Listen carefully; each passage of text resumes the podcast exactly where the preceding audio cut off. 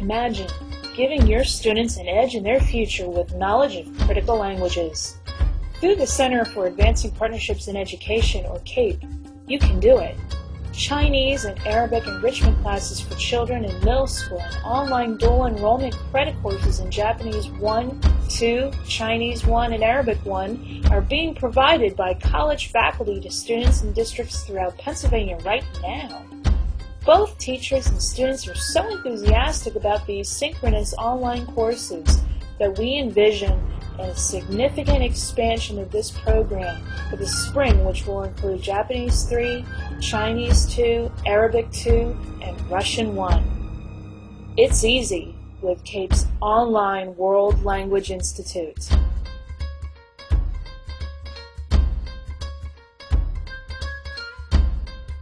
Music by Kevin MacLeod.